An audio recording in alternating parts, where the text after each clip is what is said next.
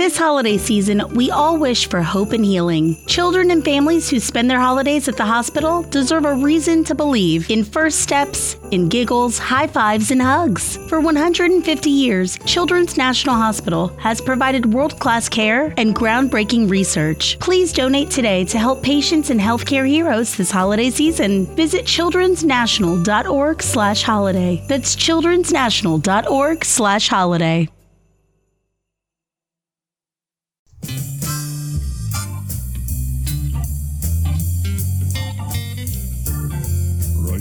Talk show with published authors, writers, and content creators discussing both the creative and technical sides of writing, as well as the industry surrounding it, from novels to screenplays to comics and more.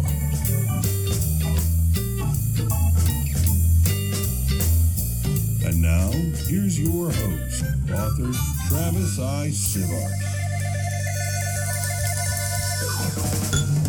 Good evening, everybody, and welcome to Write Night. It is Saturday, May 16th, and tonight's topics will be visualization to actualization for the first hour, the creative hour, and the second hour will be entangled research, where we discuss where we get entangled and go down that rabbit hole of research. So, I am Travis Sivart. I am your host and also author of many books, including Croker Norge Case Files, which is essentially Sherlock Holmes meets the Odd Couple. There we go. Hello to everybody who has joined us. I'm going to introduce our authors, and then I will say hello to everybody in the crowd. Don't forget, if you guys ever hear this noise right here, it means Travis wants to read a viewer's comment. Let's start with the person directly above me, Aaron. Hi. I'm Aaron Kennedy. I'm a technical writer for 25 years. I've been published in the Army Times and the NCO Journal, as well as my book Persona Non Grata, the first in the Ships of Valor series. Currently working on the Icarus Black Chronicles. Very exciting. Thank you, Michael. Michael's our hero. Michael, why don't we pass it over to you real quick? Hey, everyone. My name's Michael Thompson. I am an independent author and illustrator. My latest book is Chicken Boy and the Might of the Monkey Man, action-packed, humorous adventure for middle-grade readers and up. Very fun, very cool. Check it out, Amazon. A great personal story arc for Chicken Boy. Yes. I almost said Chicken Man. I would have been horrified. Let's drop down there to Tempe. Oh, nice. Hold that up again. Ah, that's very cool. Oh, my goodness. This is classic. This is and Tempe? It tastes better. Everything tastes better out of a Chicken Boy mug. There's your slogan. I'm Tempe Wade. I'm the author of the Timely Revolution book series, which is it's a historical time travel fantasy fiction that takes you back to Revolutionary War, 18th century, to George Washington, the Culper Spy Rings, and all of that good stuff. And book 5 will be out next week. Yay! There we go. Woo! Do you have an actual day or just sometime next week? Just as soon as the cover artist finishes the work, it'll be ready to go. Very good. Now, first time on Write Night, though you've seen him on Talk of the Tavern as well as Stealing Survival, allow me to introduce John Millington, who knows how to intro himself. Go ahead. Well, I'm John Millington from Conquest Publishing. Here's a sample. Look at that. To see. We are not only a publishing company, but we're a studio. Our objective is to help train people to get their start in the comic book industry and the book industry. You can look at some of the works that we've done at conquestuniverse.com, and there'll be 3 more websites coming up soon. So, and I'm also associated with Jerseys, Cards, and Comics. That's the home store that we work at up here in Kings, Virginia. And once again, I just have to point out, this is the level of talent we hang out with here on Write Night. It's a diverse crowd that does all kinds of things, and very few of us only do one thing. So many of us have so many irons in the fire. So it's just an incredible group that I am blessed to hang out with by wrangling them, whipping them, beating them, begging them to show up on Saturday night to hang out with me. Now, for those of you hanging out as in the viewer land here in the tavern, I do want to say hello to Spacey Tracy and Dropsum and Cavalon, who's Chris. Thank you for joining us, guys. Appreciate that. And I want to remind anybody viewing, you can catch us afterwards, whether it's on twitch.tv/TravisTalk for the highlight afterwards for the full show, on YouTube, on podcasts, on iHeartRadio, on Stitcher, on Spreaker, on Dasher, on Dancer, on Prancer, on Vixen. We're everywhere. And for those of you who are catching us on the podcast, don't forget us. You can join us live and interact with us via our instantaneous chat feature that is unique only to us and every other one of the million people who go to twitch.tv/TravisTavernTalk. I think that's good for intros and pimping the goods. Anybody got anything before we jump right into the creative topic of visualization to actualization? Very good. Let's move forward. Aaron, I'd like to just toss this right in your lap, because this was actually Aaron's idea as we were brainstorming for 7 minutes after a show. This is one Aaron mentioned. So why don't you talk about your concept? Okay, well, basically, at least for me, I'll get a flash of insight. Something. If I can just interrupt, Dropsum 1,500 bits into the chat. Thank you, Drop. Appreciate that, man. Thank you so much. He also resubscribed right before we went on air. And Aaron, apologies. I should have remembered to do this. Not at all. 22 months. He has subscribed for 22 months. It's almost 2 years of supporting us here on Twitch. I think he's one of my first ones, I think. Anyhow, okay, Aaron, please continue on or restart if you feel the need to. I interrupted 8 words in. Okay. No. So the initial concept that I had was I get flashes of insight, and sometimes it's just stupid little things. Like Persona Non Grata began with a flash of insight of Ares sitting in a spaceport waiting to go home. That was actually cut from the final portion of the book. But what would happen is I'm like, okay, we got this, and then from there, how do we get a story, something coherent, instead of just this little inspiration seed, term I've used before. Right now, I'm actually working on the Icarus Black one, and I'm like, okay, where did I fail with Persona Non Grata, which led me down this rabbit hole, which we'll get to in the second half, what could I do better to make this more of a book that I wanted to write the first time? And little things like, okay, Aerie is an aged hero. He's kind of at the end of his career instead of the beginning. So I was like, okay, we'll start one at the beginning. Well, who does it right? Where does it hit? How does it kind of work and things like that? And start going, okay, well, think Harry Potter, think Artemis Fowl, and you get that 13-year-old time frame. So now I've got Icarus Black. He's 13 years old. I want it to be space, and I want it to be in my existing universe just because it makes it easy. Not necessarily the same timeline, but in that realm. And that kind of got me, okay, I've got my young hero. And then I'm like, well, we've talked about it previously. There's only so many plots. The 9 basics, the 27 expandeds, and things like that. What you got, Travis? You know, business-wise, I think a young adult sci-fi series is almost untouched out there that I've seen. We've seen all kinds of wizard stuff. We've seen all kinds of magic. We've seen time travel and urban fantasy. I can't think of off the top of my head sci-fi young adult. So well done dinging a nice cross mix there that hasn't really been mined yet. No, and I went through this kind of the same thought process earlier, and it's always got that realm of fantasy, but not necessarily the realm of sci-fi. Well, this is why fantasy falls under sci-fi. We pair them together, but that's why fantasy falls under sci-fi. It's science fiction, and fantasy is under it because they're very much tons of similarity. Oh, absolutely. I mean, friggin' Star Wars, it's Space Wizard. It's a fantasy thing that happens to take place in space. It's King Arthur. and it's a Western, but it's all those things, right?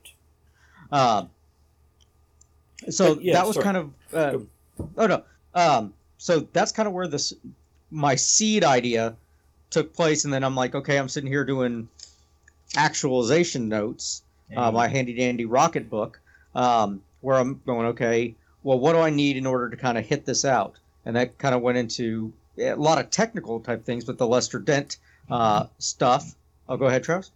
Real quick, Michael, John, Tempe, are you guys familiar with Rocketbooks or anybody else who's viewing?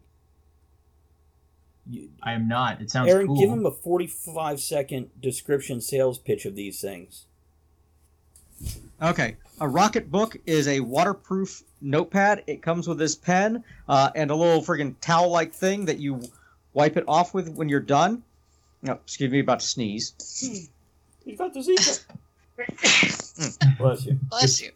Good thing there'll be another one in 20 seconds. But what's kind of cool about these is you write stuff in it.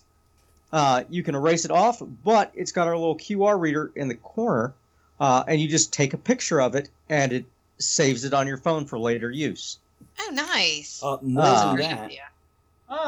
It also has icons down the side that you can assign to different places. So it automatically sends it to Dropbox, Google Drive, etc. It will auto-load them to it. And I recently got 4 corners that are Rocketbook corners, so I could put them on my dry erase board. Yeah, it's hard to see, but he's got them there.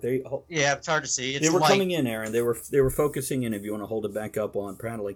I got 4 corners that I could put on a dry erase board or a painting on the wall or whatever, and when I snap the picture, it recognizes those are the Rocketbook brackets, and I can load it just like his page.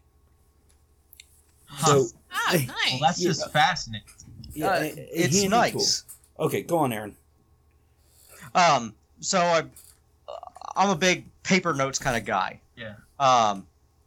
As a matter of fact, when I did that, friggin' my camera identified the QR reader and started pulling it up. But I'm a big paper notes kind of guy, and I was working through this trying to figure out, okay, what can I do here? How do I want to do this? I'm like, all right, well, I'm a big fan of the 3-act play, and so I'm like, okay, hit your beats. And I was like, okay, well, if I'm going to do this, I want to do it as a series, but plan it from cradle to grave. And it lines back up with your... the Harry Potter series, the Artemis Fowls, Wizard War, all these various types of things. And it's like, oh, let's do this, and then do it in 3 distinct arcs, which become 3 acts of the greater thing. Yeah.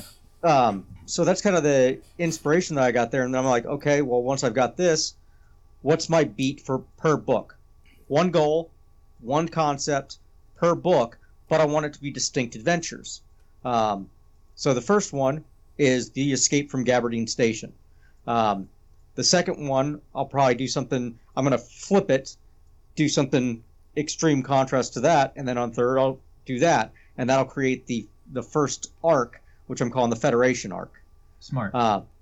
Second arc will lead into the next political group that's part of the Ships of Valor universe, which is going to be...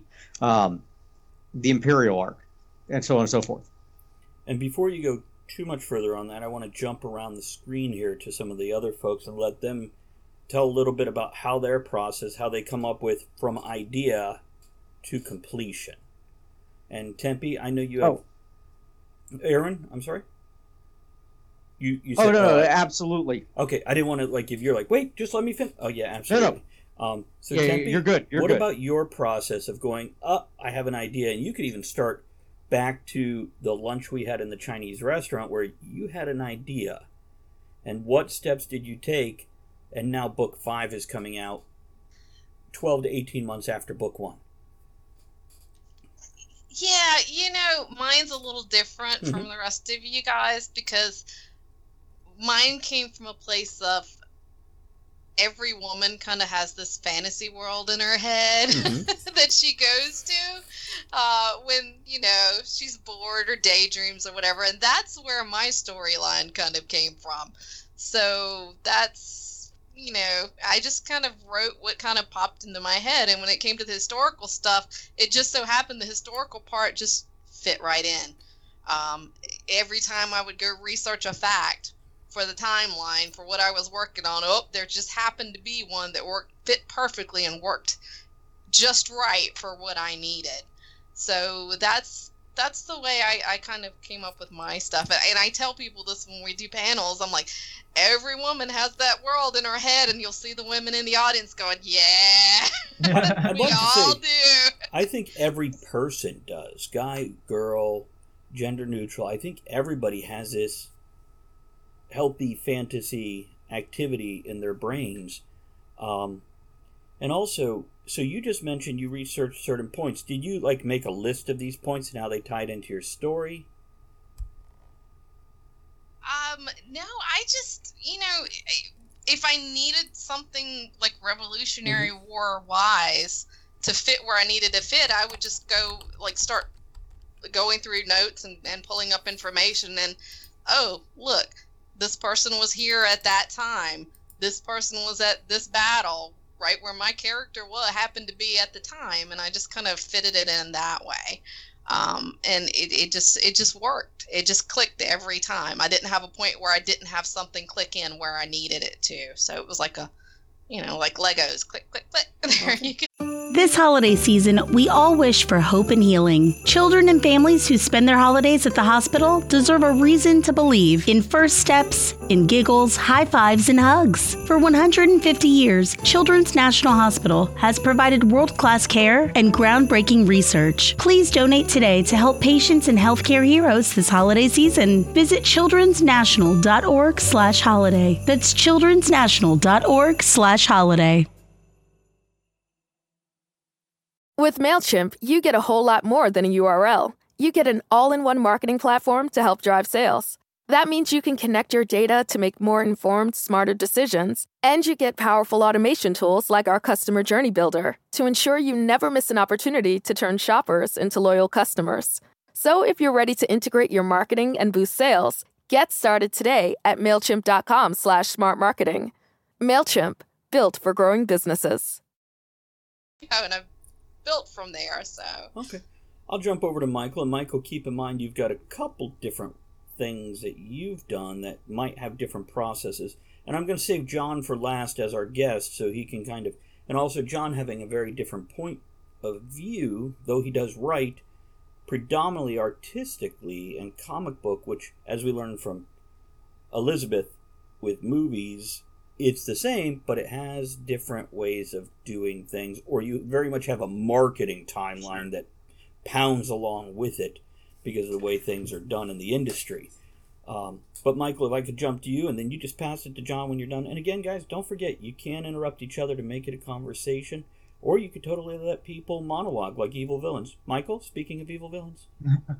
Mwahaha. Mwahaha.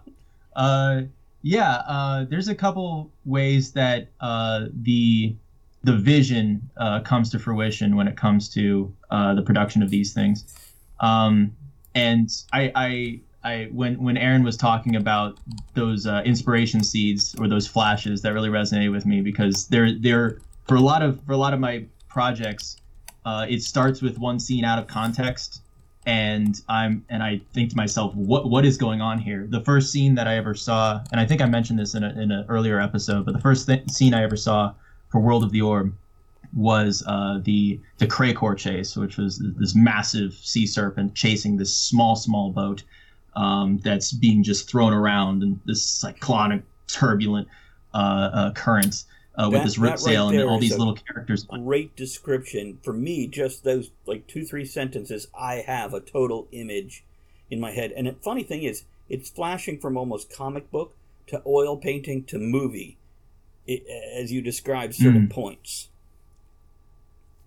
Yeah, and it's interesting for each of my different projects, because there's an element of artwork that I do for each of the projects, and you kind of become the artist, both writer and illustrator, that you need to be for a work. So each of the books, like they want to be written in a certain way, it feels, and or want to be illustrated in a certain way. And I have thick books of of these character drawings for World of the Orb. And I know that you do this, Travis, where you have the mental image of a character, and then you or a place or a map, and then you'd apply it into a page.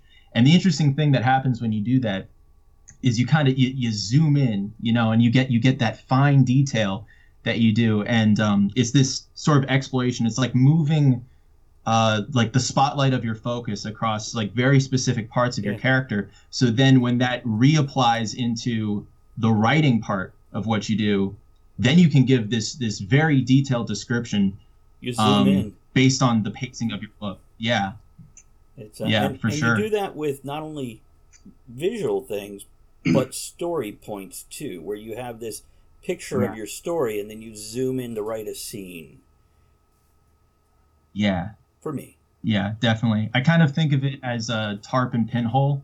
A what? Especially like with the tarp and pinhole method is what I call it. It's like when you are doing world building for like a big, especially epic fantasy, you have these Bibles or encyclopedias of your world and how everything works. And but when you're applying that to the page, it's kind of like you're throwing a tarp over that, and then you're putting a pinhole in that tarp.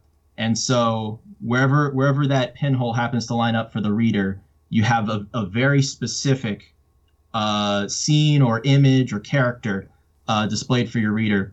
But you don't go crazy with expository stuff. It keeps it real focused. And then on top of that, it compounds because your reader just feels like it goes on living beyond what they can see. Makes sense. I call it the tarp and pinhole method. That's a good analogy. That's a good way of putting it. Thank you. Yeah, I like that. What about you, John? Well, hold on. Well, talk a little before we pass it to John. Do you want to talk a little bit about Winslow or Chicken Boy? Because Chicken Boy will definitely lead into other things John can very much tie into. Or do you want to just pass it to John, which is fine? Oh yeah. We got the superhero connection. Sorry, John. I think for Winslow is very Winslow is a lot like listening. Mm-hmm. So I'll go through my three major things. So Winslow, the first line is what came to me. So I don't know if it was visualization as much as it was like being shaken awake by this one out of place line. Which I've said before, which is, have you ever stared straight into the eyes of death and scoffed? And that line came to me back in high school, and I didn't know what it was, but I could hear the salty, gravelly voice that was delivering it and just feel this pulse of mystery and intrigue. And I'm like, oh, that's interesting. And I put that in a document and saved it for later until I knew what it was. And in the second hour, my research and my interest in cryptozoology really what like spiraled this into clarity for me. But with Chicken Boy was Chicken Boy came from my love of superheroes and my love of animals. So I wanted to make an animal superhero. I love Looney Tunes and Marvel and stuff, and so all my interests just kind of collided there. And I've told this story earlier in the show, but I had my first teacher that encouraged me to draw during class. And so I had this creative awakening, and every day I went home, I was creating new characters. And Chicken Boy came when I was watching this animal rescue show, and I saw this baby vulture. And if you notice, Chicken Boy doesn't look like a chicken at all. And he's based on that baby vulture. But I thought Chicken Boy sounded better. And his whole origin is an homage to Spider-Man. He eats radioactive bird seed and then becomes super strong and stuff. And then when you're cartooning or illustrating, that just developing those patterns and how you draw, and turning your character around in all sorts of different spaces, that really fleshes them out in a way, because you see them in all sorts of different situations. And especially in cartoons, you can really like get all sorts of crazy expressions. So part of the story is told in the expressions and the action, especially in Chicken Boy and books like that. Those are my three major areas that I'm working on. John, take it away, my friend. Yeah. Well, for me, things are a bit unique. it really boils down to what pair of shoes that I'm wearing and what function I'm doing at the time. So I might be working with a New York Times bestseller short story, and we're just doing conversions into script formats. And the visualizations are usually pretty much developed in that. If I'm working with young people, we're more developing an idea into a visualization and then into a story because we're giving them prompts. Well, this is a good idea. How do we move from this to this? And then, well, you know, write it down and we visualize these particular things. The other thing is to tell them, don't get bogged down by somebody telling you that, well, that's just like Spider-Man or that's just like this or that. No, that's what yours is, and that doesn't matter what somebody else thinks. If you worry about those things, and you're not getting your story done. That's very true. And then we've got kind of professionals that are past students. And usually the issue that I run into most with those are that, well, I've got this all in my head. Well, I can't be an editor in your head because I can't read that. I need it on a piece of paper in front of me so we can discuss this. And the industry goes about it in different ways, too. So sometimes we work in teams and committees. Mm-hmm. So we'll have the writer and the inker and the letterer and the colorist and everybody there. And the editor will say, well, this is the vision that we want to go as a company from this moving forward. We want to, you know, promote this particular character. Other projects like, let's take, for example, we have Captain Allen, which is a cartoon about basically the lighthouse down in Nag's Head that turns into a giant robot and stuff. Well, that's cool. I need more than, hey, this is your idea, but let's visualize all the things that we need to do to build this into a congruent story. So it is good to foster that initial idea and then try to get them to visualize where it's going to. So a lot of times we're doing character breakdowns. We're doing scenery breakdowns. Oh, nice. Genre back into the thing is the key thing for the story, too. I can't have a colorist like for our White Bird title. It happens during World War II with a ferry pilot. I can't have bright superhero colors and stuff in this book. I need olive drabs. It needs to match, the visualization needs to match the period. Color palette. So in comics, spread across a huge visualization of things. Just as much as movies are, comics will do the same thing. So what if I may, John, I'm hearing you're in a mentor role at this point in your career, in your life, in your artistic expression. Because I know you've drawn, you've done comic level art before. You've definitely written short stories and other things. So what I'm hearing, correct me if I'm wrong, it sounds like your job for yourself that you've put yourself into is helping other people finding their way to visualize and then bring it to actualization. Help them find their path and their method.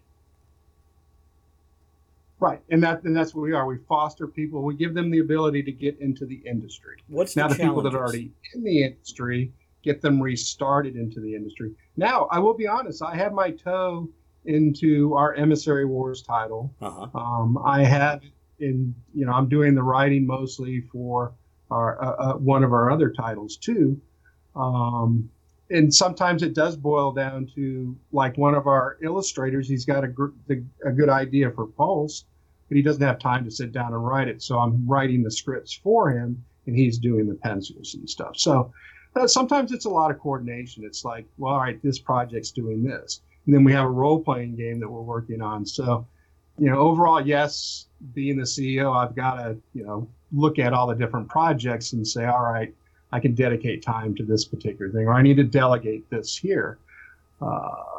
Hopefully down the road, that's where I can then go to one of these people and say, I need you to help mentor this person in this particular thing. So that's the overall goal. I love that about John, guys. He is he's building a network. He is networking in the old-fashioned way of supporting others as opposed to just pulling them in to help him.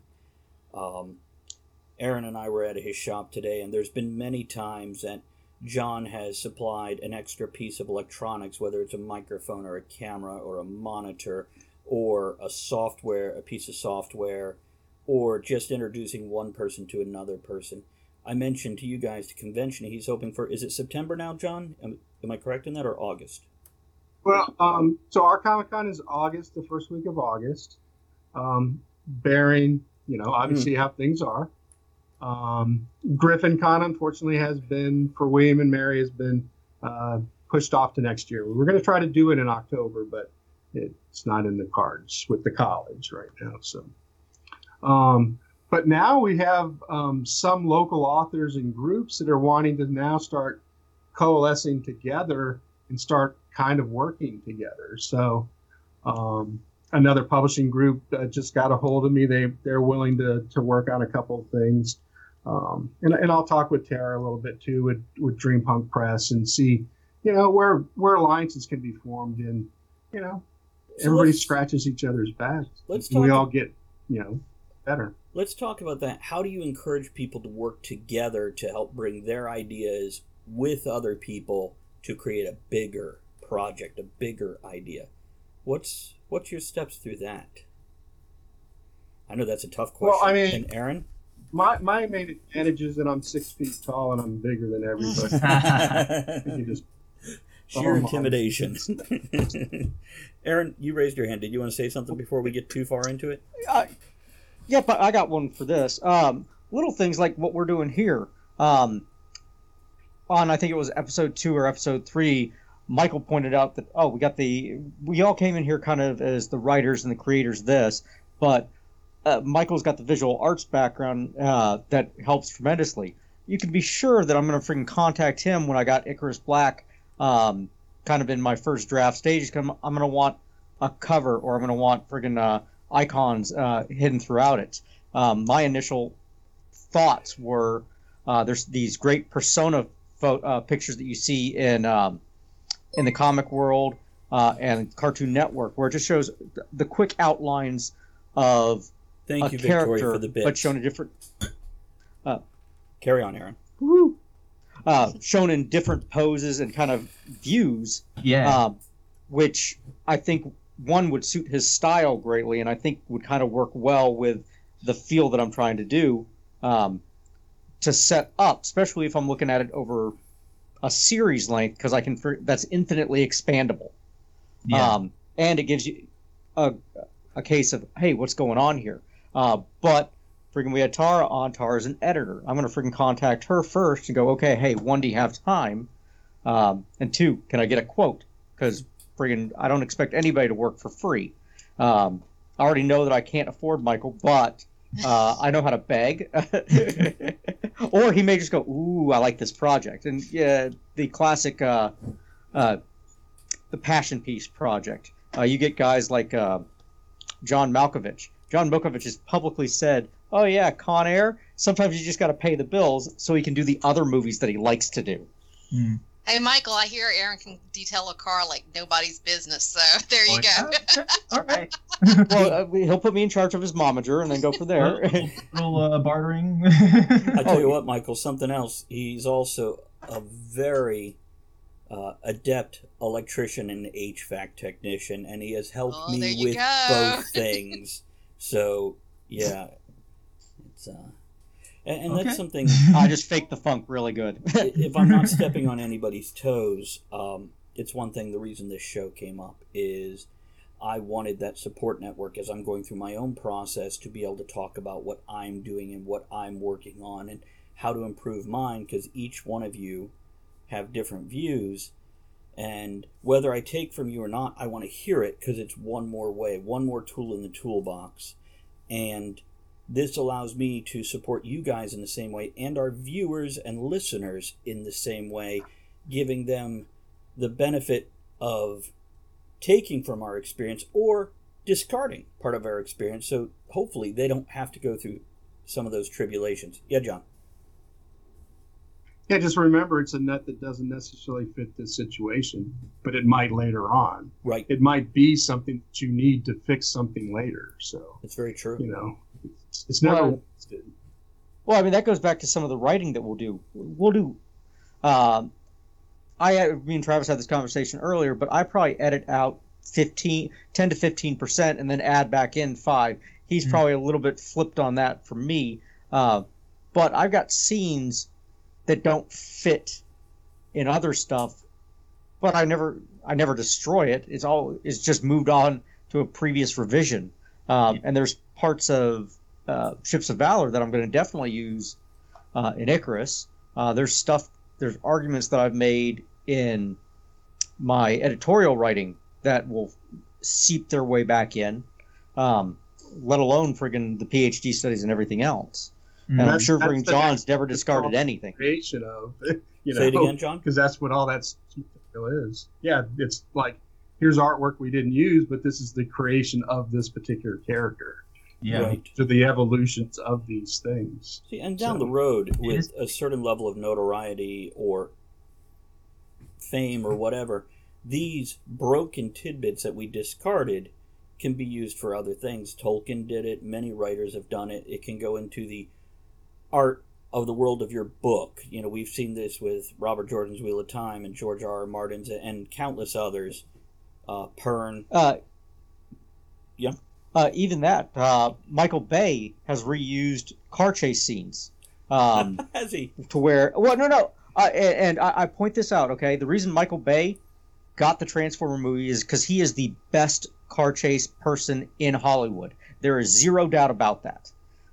But he's got a couple chase scenes where a car flips and does things like that, and you can find that same scene CGI'd to where, the car flips and then it becomes a transformer.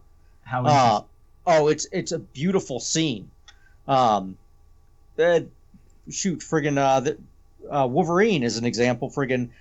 He's got classic poses that has been done by every artist that's ever touched him. Right. You can reuse pieces and it looks good. Or it becomes a catchphrase, you pay an homage, or visual catchphrase. Mm-hmm. John, you raised your hand. Exactly. Yeah.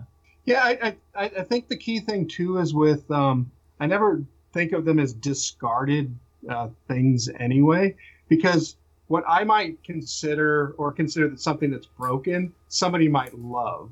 Right. You know? If you listen to... Tara went over, they wanted to, get rid of Neville or some character out of Harry Potter. Well, if other people like it, then you go back and you re-envision that particular character. And that's the whole thing about that is that, and I think most writers, they'll write what they like and want. The comic book industry is a little less forgiving in that they have an audience and they want what they want. Right. You got to sell books. Which so sometimes that locks us into something where they don't allow the change to create something new. I will point at Star Trek The Next Generation, DS9 followed that formula, Voyager followed that formula, DS9 kind of broke away from it, which made it a better show, but now we look at Picard and Discovery and even, what's that other one, Expanse, these are new ways of telling stories, and it's not drastically different, it's just a little different, and we're finding it wonderful, and it took 20 years for the industry to change, which doesn't mean we didn't want it 20 years ago when we're watching Voyager going, this again? So it's... I think John might agree with me on this one.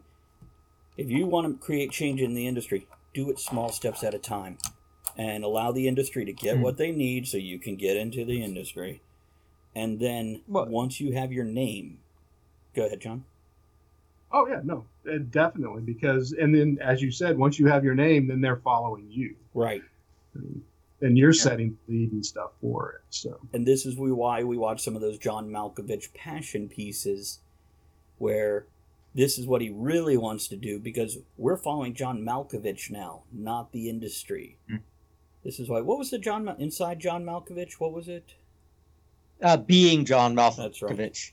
That was a very interesting movie. Yeah, it is a surreal movie, and everybody should watch it at least once. Well, the key thing to remember is that you remember the things that are unique and creative and new, and you don't remember the things that were normal and the same, all the way through. So, but it might be the familiar comfort food of entertainment that draws you in initially, but then when you give them something different and new, Happy is a great comparison for the series from the graphic novel, where here's something, it's been done, but not heavily and not quite in that way, and it's delightful in a very... Well, there's a reason we follow genres, too. It's true. I mean, friggin', I go over to the sci-fi section. I go and I look for something new, something different, but I'm still looking for sci-fi. Right. And vice versa, and fantasy's the same way. I'm sure Tempe runs into the same issue where they're looking for the romance, not necessarily that, but a fantasy or a romance, and that's her draw audience. Right. But that's the greatest pleasure for me in this particular industry is that I get to hear everybody's different genres and stuff. I'm not locked into that. John, I just like science fiction. You know, nope. I mean, we've got anime, we've got manga. I mean, type stories, cartoons. It's just a whole wide gamut of it. And the thing is that kids are so creative. You just have to help, you know, step them along and keep them rolling with their ideas and stuff. Yeah, and in many cases. Go ahead, Michael. Yeah, well, in many cases, you have these like crossover genres, and you have, it's like here's the genre you're familiar with that you can hang your hat on, and then here's how you've never seen it before. Like you mentioned, happy. It's like to me it's very much like a noir, mm-hmm. but it's like imaginary friends are real, and they're hovering all over the place, and you have this contrast of light and dark. So it takes this blend of Toy Story into this dark noir. Yeah, that's a good way to put it. Another thing I'll say here to totally give us a related tangent, role-playing games mm-hmm. are a great mm-hmm. way to explore character development, scene development, and genre twists. This holiday season, we all wish for hope and healing. Children and families who spend their holidays at the hospital deserve a reason to believe in first steps, in giggles, high fives, and hugs. For 150 years, Children's National Hospital has provided world-class care and groundbreaking research. Please donate today to help patients and healthcare heroes this holiday season. Visit childrensnational.org/holiday. That's childrensnational.org/holiday. You know the old saying, selling like hotcakes? What does that even mean? What is a hotcake anyway? They should change it to selling like Hondas, because right now, Hondas are selling faster than ever. Probably because they're so rugged, long-lasting, and fuel-efficient. And if you want one, you should get to your local Honda dealer right away. Check out the 8-passenger Pilot, or maybe the adventurous Passport. But you gotta do it fast, because Hondas are selling like, well, Hondas. New models are arriving now. Don't wait. See your local Honda dealer today. And whether you play only one type or whether you play 50 different games over whatever period of time, it's a beautiful thing. I just picked up a new game from John today, as well as some Star Wars stuff that I love. Yeah, Aaron? Oh, well, I mean, take a look at last week's episode of Stealing for Survival, where I'm running it. It's Star Wars. But I tend to run a goofy game.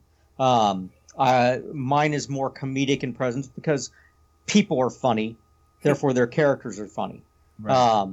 Well, and what they'll come up with, and you've got this dark, gritty universe that is Star Wars. It is a worn-down universe, at least after the original trilogy.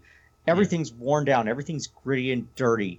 But you add that contrast of, okay, what kind of funny things can happen to these characters? Whether it's... You mean all that stuff was a joke? No. Am I a clown to you, sir? Bobo the Clown? I heard about Bobo the Clown. Have you heard about Bobo? Maybe you were there. Hard to say. Merger, which is a role-playing game that Conquest Comics is working on right now. Mm-hmm. It is a...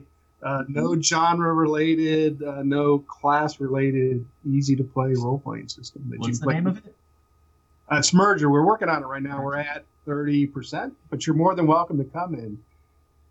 Plug it in with us, Amanda and Rebecca and me, and sit down on a Thursday on chat and John, go with some more ideas. A 2-minute breakdown and rundown of the game? Because I love this project. So, Merger basically is based off of, at one time, the druids on Earth. So it's all Earth-centric. So it's easy for you to identify with the universe. Sort of like that's why Star Wars, everybody likes to play it because they know what's going on. But it's Earth, and the druids attempted to have this grand spell, and it ended up splitting Earth into three dimensions. Ah. So Earth magic continued along its path, Earth science continued along its path, and then the noir and the psychic continued along its path. So mind, body, soul, basically. Okay. We go into the future, Earth science, which is our Earth, faster than light communication array to our satellite on Jupiter. Basically, when Orion forced all of those split apart dimensions to come back together again. So we have Merger, and all those genres now exist. Magic exists on Earth, science, and we go over how there's pockets of magic and different things and stuff on Earth now. And that's the basic premise of it. All those things now exist, and they have their own foothold in Earth. Now, we're not going to have right off the bat like huge dragons and stuff flying around and things. It's but those will come. Those will come out of portals in different areas in the story arcs. So we also want to have a good story that goes along with the genre of the book. D&D has Greyhawk and a couple other things that you can kind of, we want to have a story where, you're kind of identify with what's going on also. So neat. So it's all being worked on. You can make a character in less than a minute if you want to. Or you can spend a week making a character. Nice. We'll do all the math for you, and you can. It's simple as picking three templates and putting your name on your character and playing. So if you want to be a gun-toting wizard, priest, you can easily make one. And if I'm not mistaken, nice. The merger thing also comes from corporations running certain aspects of the world that ties into three different worlds. Is that correct? Correct. So yes. You kind of have shadow governments battling shadow governments behind the scenes. A little bit shadow run and stuff that's, in the background too. So there's an immortal that's there's an immortal that's actually trying to end his existence as the overarching story, and he thinks that if he can get Earth people of Earth through his cults to try to split Earth back again, that all their loved ones will come back that were lost in the merger to start with. He just wants to end his existence. He knows that will end up killing him. He doesn't care if everybody else dies. He just wants it to happen. That is suicide with style right there, isn't it? It is. We'll get rid of a whole planet. Now, here's a massive undertaking working with at least a handful of people, if not dozens of people, because John's approached me about, at some point in time, I might come to you for this, or even something as simple as how to stream on Twitch, to as complex as going, do you want to write for this whole shadow group? So yeah, it's amazing. I don't want to necessarily take up too much of the show about it, but I definitely wanted to touch on that. Aaron, did you raise your hand? I did, because this kind of ties back to his stuff, but you've done friggin' anthologies and collaborative works as well in that regards. And shoot, I've done other stuff off to the side where, there's dozens of articles that are all being kind of merged together in a pamphlet and stuff like that. Mm-hmm. But getting the right people kind of tied up and the right projects linked up is a big deal. It is. And I've put on conventions and stuff like that. So this is kind of similar, actually, the comic book company into running a show, basically. So, sometimes it's, who can do this and who can be there and what talent can I get to work on said thing. So I'd love to ask a question of each person, and keep in mind, and we got about 15 minutes left in the first hour. I'd love to know what was your easiest, I've got an idea, to putting it down, to the hardest, I've got an idea, I put it down. Tempe, do you need a minute to think this over, or can we jump right on you there? No, the Timely series was the easiest for me. Obviously, if I wrote 5 books in 5 months, it just kind of flowed right along. So that was the easiest. The hardest has been the fantasy piece that I'm working on now, because I'm not used to dealing with the different worlds, the fantasy worlds. I know that you guys play all the games, the role-playing games and stuff, and I don't.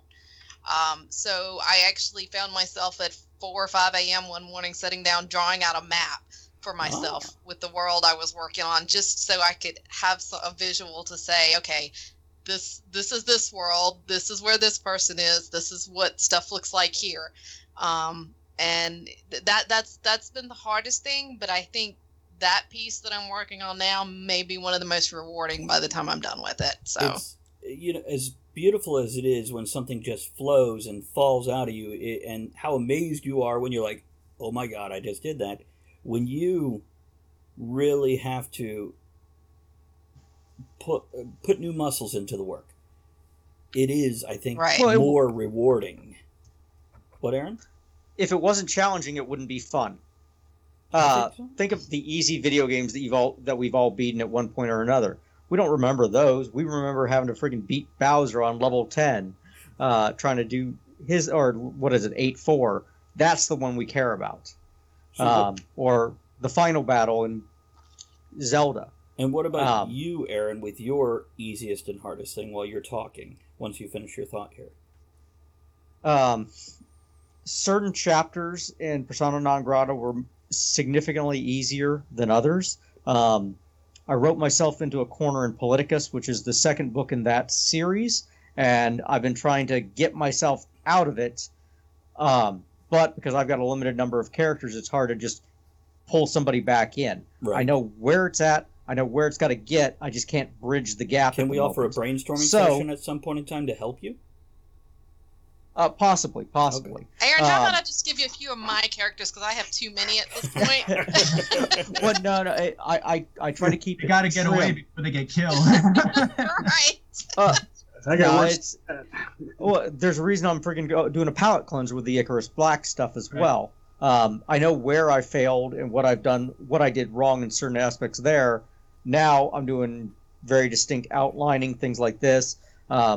Opening couple chapters or nice and locked in, but I know exactly where this story ends, and I know the beats to get there. So I don't think I can write myself into the same corner that I did with Politicus. I have definitely written myself into corners, and the way I got myself out of quite a few of them is I imagined if I was running a role-playing game, what stupid shit would my players come up with to get out of this situation? Because they do. And as a game master or a writer, you want them to get out of this tough spot, but you don't want it to be totally ridiculous or, you know, just a gimme. So, Aaron, what was so easy about some of the stuff versus what's the roadblock on the other stuff? And I think you already touched on the roadblock. Okay, well, so... with Persona Non Grata, when I originally wrote the book, I started off in a spaceport. Or the first spaceport. Guys waiting for a plane is really what it boils down to.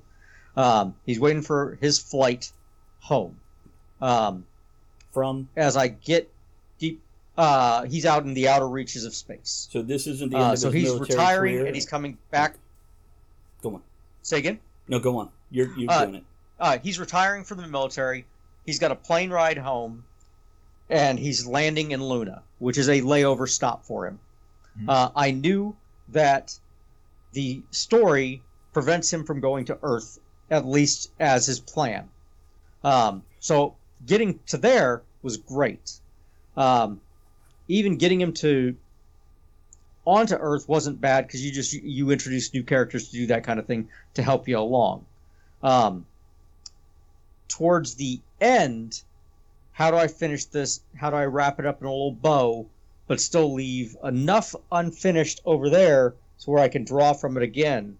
And this is probably about 3 chapters back from the end. At the call it midway through Act 3. Like, okay, I've got the twist, I've got the turns, I've got this going on, but I've got to finish it and not just keep extending it, keep moving the goal line forward. That was not horrible because I had a pretty good solid map there, and then I had to adjust the tempo, and the way I did that is I cut the first 20% of the book. And I moved it. It wasn't necessary. It didn't give you anything, so I cut it and I put it in my seed pile. With Politicus, I've got the advantage of I start off at the end of Persona Non Grata. It's shortly thereafter, but I've already got established characters. I do a quick rehash and a quick call to action inside of it to basically where he's, instead of him being able to retire peacefully, he's been recalled. You thought you were going to retire, but no, you're not, which creates this looming threat. But that's your Act 1 section. When you get into Act 2, the flip. I've already done the flip, but getting it to where I can get back to Act 3 to flip it again, there's the roadblock. Mm-hmm. So what about you, Michael? Travis? What's your ease and why is it easy, and what's your roadblocks, and what's your method of getting past those? I remember when I was writing World of the Orb, World of the Orb didn't used to have a prologue. It just started in Chapter 1, and it started with Marvin on the bus. But I remember I was in bed, and there was this line that came to me, which was, all the world is elements in their righteousness and depravity. And I was like, oh, and so I rolled over and I scrawled it on what I keep next to my bed when that happens, so that in the morning I can interpret my hieroglyphics, figure out what I wrote. Wait till you need glasses. I had that line. It is much more challenging. Rocketbook. I had written that down, and I'd left it, and I was like, well, that's pretty cool. I wonder who's saying that, and I wonder what the scene is. But it's somewhere in World of the Orb, and I knew that it was Orin, who's this little like froggy-looking guy. This Ka Master is what he's called, and I had that saved. And then there's this one day where I was supposed to be doing my homework, and I was just zoning out on the couch, and I was like, I remember it well because I was like all splayed out and like stressed and tired and just laying there, and then the line came back to me, all the world is elements in their righteousness and depravity. And then I think, yeah, that's a cool line. And then all of a sudden the rest of it starts coming through. You know, water with its life and its bitter cold, weather with its breaths and its fury, land with its foundation and its stakes. And I'm like, oh, and then I stood up and I ran back to the computer. And I wrote it all down, and it was the one of the clearest and most magical sections that had ever come through, and I was like, this is beautiful. It's probably my favorite thing I've ever written, just because of how it came to me. If I may, and real quick, yeah, I am just dazzled by how you remember lines from your own work, because once I write, I remember so little of what I put down because I've moved on to the next thing, and I suspect 20 years from now, you're just going to be at a place that I'm just going to be dazzled by. You already are, but, you know, it's so much talent right here in front of me. Go on. Well, thank you. I just the way it struck me, it stayed with me for so long because it had this like this thespian delivery, and it was so symmetrical in the way the Ka Master listed all the elements and how they have the potential for use and misuse, and then how he relates that to people, and how people can, you know, choose their own power, and, you know, whether they're, you know, beguiled by the light or deceived by the shadows. You know, the path you take is up to you, and destiny, and so that was one of the my favorite moments in writing it, and one of the lines that came to me the easiest. And Winslow was pretty fast in terms of I had written the first chapter and one of the last chapters as short stories in high school, and it was this very distant, like maybe like a week removed timeline in terms of like the chronology of what had happened to those characters. I mean, a week isn't too much, but in a Winslow book where everything's like happening right at one after the other. But I didn't know that. I didn't know it was originally going to be a book. And in way later in college, I wrote the second chapter, what would become the second chapter, The Trouble with Mermaids, and that was pretty quick. And then when I looked at how they lined up, I'm like, oh, this could be a collection of short stories. And then the next few chapters flowed, just connecting 1 and like 7 and 8, which would be like this two-part finale. And I realized how it lined up, and then I rewrote the ending based on what I had seen. Yeah. Very good. If I can pass this to John, if you can answer the question real quick, because we're coming up on that second hour. Well, I'm sure tech manuals don't count for the easiest thing to write. They do, actually, but I think. I'm surprised Aaron didn't speak to that a little bit. But, yeah, tech manuals definitely count. The technical manuals, in the nuclear power Navy, those were, pretty straightforward. You figured out, what you needed the function to do, and you just wrote it down. I mean, I love working with creators to help them, see their creations and stuff move forward. So that's easy part for me. The other thing right now is we'll be leading into probably the next part of this discussion is that, with Tether, I keep on getting distracted by science. So it's, So I tell you what, let's go straight into the second hour here. Let's do some intros. And, John, we're going to hand it right back to you, and you can speak on that and blend the two topics right into the same thing. I just want to let everybody know who has joined us since we started. I'm Travis Sivart. I'm the host of Right Night and an author of a couple dozen books. One book is Tredington Birthright, and that is a steampunk Cthulhu twins who are moving through this plot line as this alien species is trying to violently take over the world after being shut down for thousands of years by humans. This holiday season, we all wish for hope and healing. Children and families who spend their holidays at the hospital deserve a reason to believe in first steps, in giggles, high fives, and hugs. For 150 years, Children's National Hospital has provided world-class care and groundbreaking research. Please donate today to help patients and healthcare heroes this holiday season. Visit childrensnational.org/holiday. That's childrensnational.org/holiday. You know the old saying, selling like hotcakes? What does that even mean? What is a hotcake anyway? They should change it to selling like Hondas, because right now Hondas are selling faster than ever. Probably because they're so rugged, long-lasting, and fuel-efficient. And if you want one, you should get to your local Honda dealer right away. Check out the 8-passenger Pilot, or maybe the adventurous Passport. But you gotta do it fast, because Hondas are selling like, well, Hondas. New models are arriving now. Don't wait. See your local Honda dealer today. And they're now making aggressive moves to take over by bringing in Cthulhu-level monsters. And that is a short story cycle where it's multiple short stories just interconnected chronologically. And that was fun. I love the interplay between the two main characters. What about you, Tempe?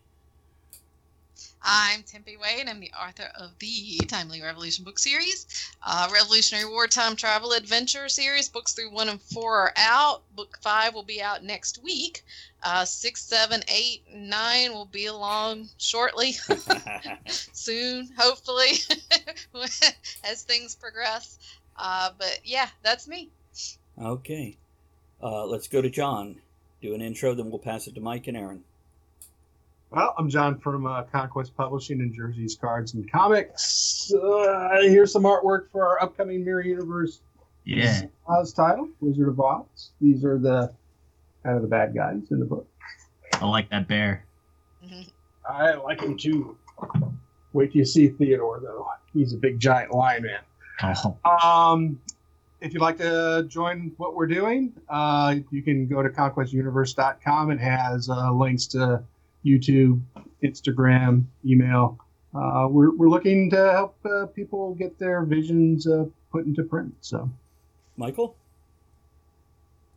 Hey, everyone. My name's Michael Thompson. I'm an independent author and illustrator, writer of superhero books, portal fantasy adventures like World of the Orb. This is a portal fantasy about two best pals on a field trip to the Museum of Natural History who sneak away from the group and break the one rule, just not to go in the artifact room and definitely not to touch the orb. When they do, they're snapped into an alternate world of monsters, myths, and magic that sets them on an epic treasure hunt to find Earth again. What's the little gold stamp on the front? It's a Feather Quill Book Award. Very cool. Very cool. Aaron? 7th, I think. Hi, my name's Aaron Kennedy. I'm author of the Persona Non Grata series. Been a technical writer for coming on 25 years now. I wrote the are currently working on the Icarus Black Chronicles. And that's basically me. Very good. John, let's jump back to you. The topic in the second hour that we're moving to is entangled research, which comes straight from John, which is why I want to start with him. And this, in my understanding and concept, is sometimes we start to research, whether it's science, history, or anything else, and we get down a rabbit hole to where we write a dissertation, we write a research paper that we want to put in our book that isn't right for the book. We can't hand this fascinating technobabble that we adored in our research. And John in particular, well, thank you, Tracy. Appreciate those bits. Thank you very much. And John, a couple weeks ago, when I was visiting him at Jerseys, Cards, and Comics, asked me, you ever research something so much that you get lost in it and forget to write the book, or something along those lines? And his was quantum physics, right? Correct. So what were you saying, or how do you want to build on what we're going on? So basically, obviously, my background, I'm a retired nuclear engineer, and I dabble still in physics and those types of things. In the story that I'm writing, Tether, I have a set of twins that are quantumly entangled, biologically quantumly entangled. And then they get separated, and one gets shunted back in time, and the other one stays with their research team. Aaron? Well, and I started going into... Oh, go ahead. For those not in the know, can you explain quantum entanglement, what it actually means? And also, I'm curious... Because it's a buzzword phrase. And I'm also curious about how far in the time... What is your separation in time? Okay. So, a quantumly entangled isotope or particle can share data, and distance and time is not relevant to its particular thing, and it's instantaneous. Wow. This is science. So they are quantumly linked together through data, if you want to consider it knowledge. Mm. In ours, they'll find out later in the book that they are half-breeds, or, you know, their parents were aliens, but we'll get into the particular thing. But what I was finding was, and as Travis alluded to, was I got so deep into trying to make people believe that this was something that currently could happen, or prove that it could happen, or basically invent something so it would happen. I lost track of where the story needed to go. Do I need to prove that, you know, hey, look how clever I am that I figured out how to do this? And that's not what the reader needs. They need to engage in a book, and they need to put in how they fill in the blank so they get engaged with the story, not me telling them, oh, hey, there's this cool techno thing that I kind of figured out. I lost track that it's important that these two are quantumly entangled and not telling how it works versus that. I see Tempe waving a pen. I mean, on that note... Oh. No, I was just going to say, whoever's writing this, like, apocalypse stuff that's coming true, please stop. Please stop, okay? You know, I got locusts coming, and we've got this COVID. Stop it. Just stop it. Right, happy stop. That was John the Baptist years ago. Somebody write me winning the lottery, would you? I'm just saying. Aaron, what were you going to say? My story, they find a whole planet, so it's a happy ending, so... Aaron, Aaron, give your thought, then we'll pop it back to John. You lost it, John. Go on. Or if you don't have more, let me know. And I tend to find that sometimes it's due to obviously your background kind of influences what you do. So when I get into things where I'm writing about sports and stuff, it's the same thing. I played college football. I know these particular things. But believe you me, nobody really cares about your three-point stance. And they care about the grunting and the groaning part of the story and stuff, and the sweating and the cheating. But they don't really care about the technical things that, you know, that you're delving into to do those. Right. A minor argument on that, because you got guys like Tom Clancy who are hardcore tech guys, he's dead, but where they get into the technical aspects of these things. There's a great one about a guy writing a book and he's talking about the Air Force and the Marine Corps and the Ospreys, and he refers to the fuel that they use. Well, when he did his initial publish, he's talking about, okay, this one's got JP5 or whatever it happened to have been. Well, the Air Force doesn't use that, so he ends up looking like an idiot. But the Marine Corps does, and so on and so forth. And that technical aspect is part of the reason those guys, that niche audience, is there to read. Your hard sci-fi vice, your soft sci-fi guys like mine, find some of that interesting.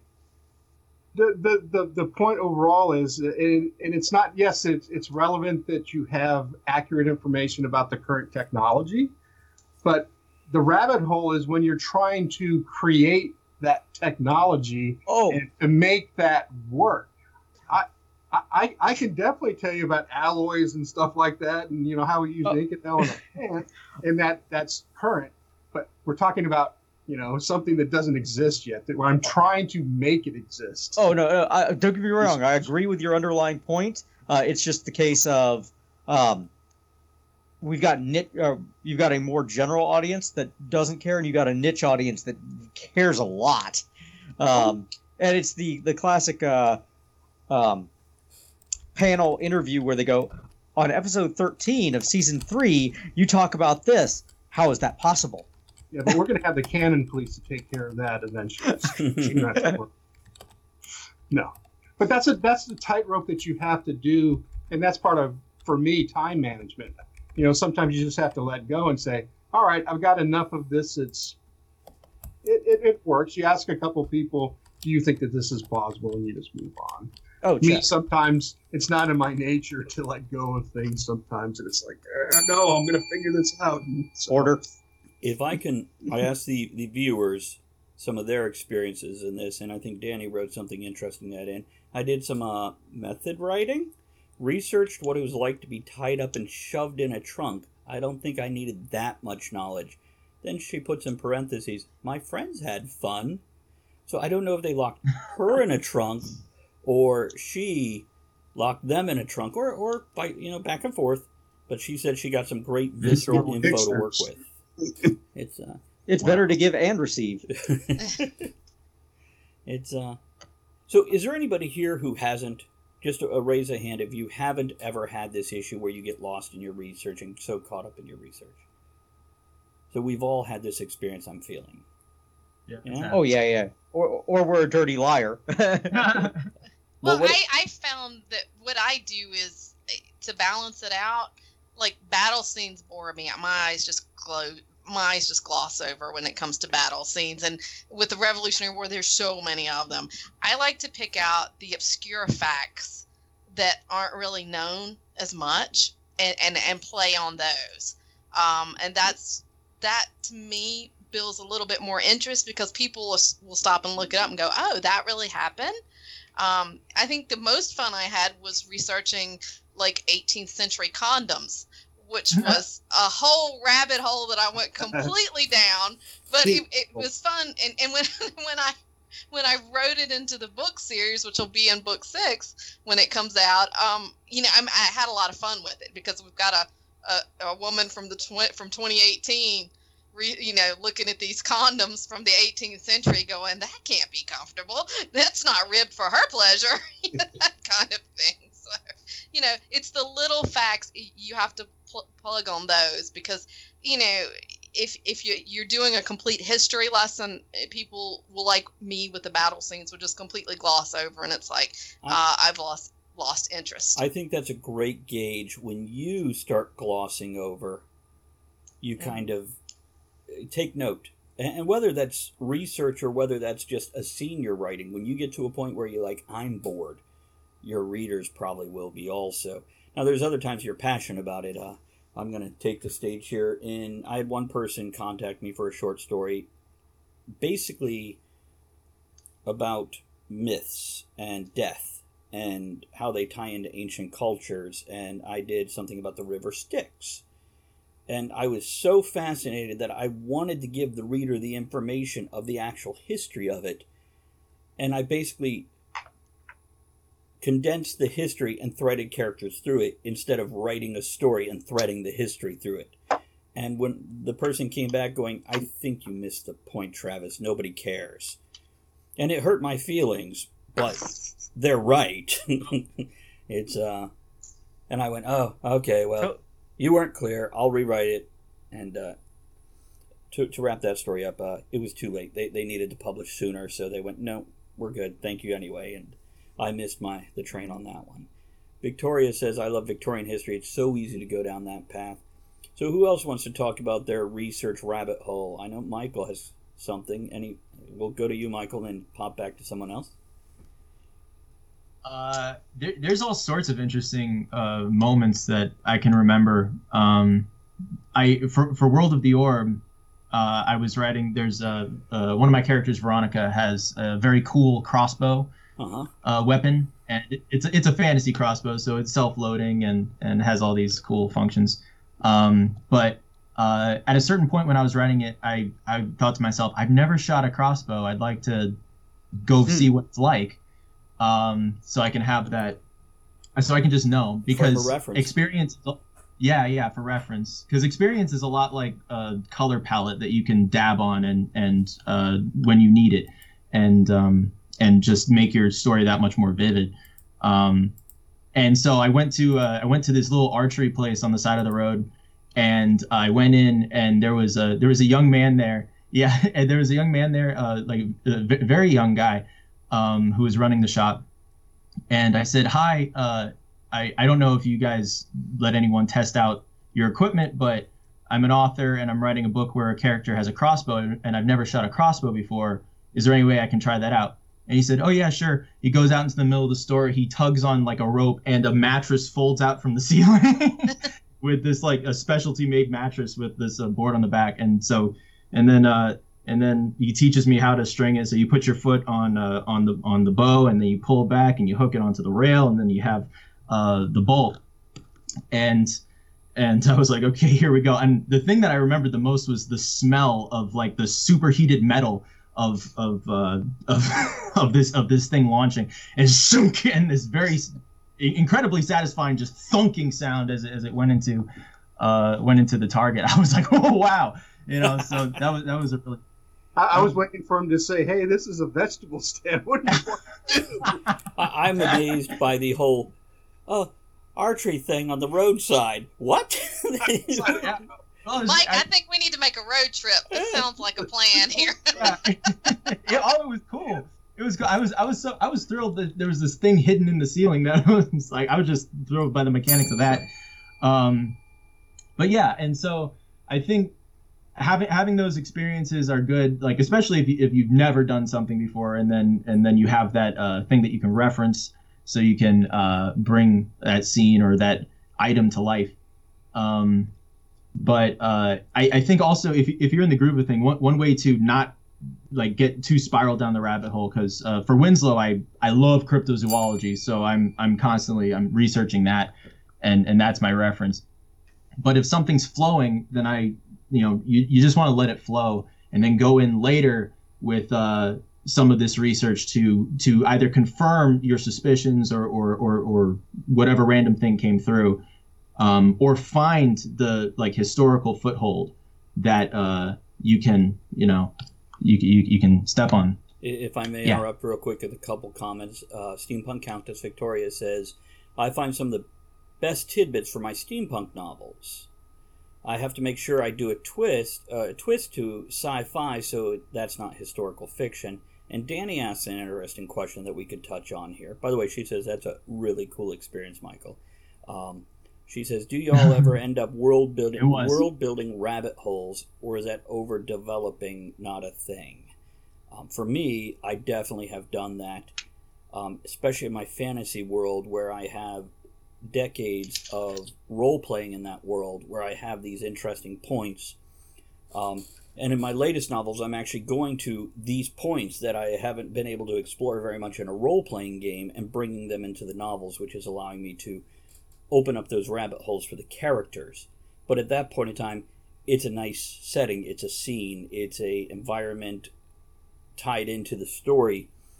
So yeah, I think overdeveloping, you put it in the back folder, and then you pull from it, as Michael was just saying, and interweave it through your story.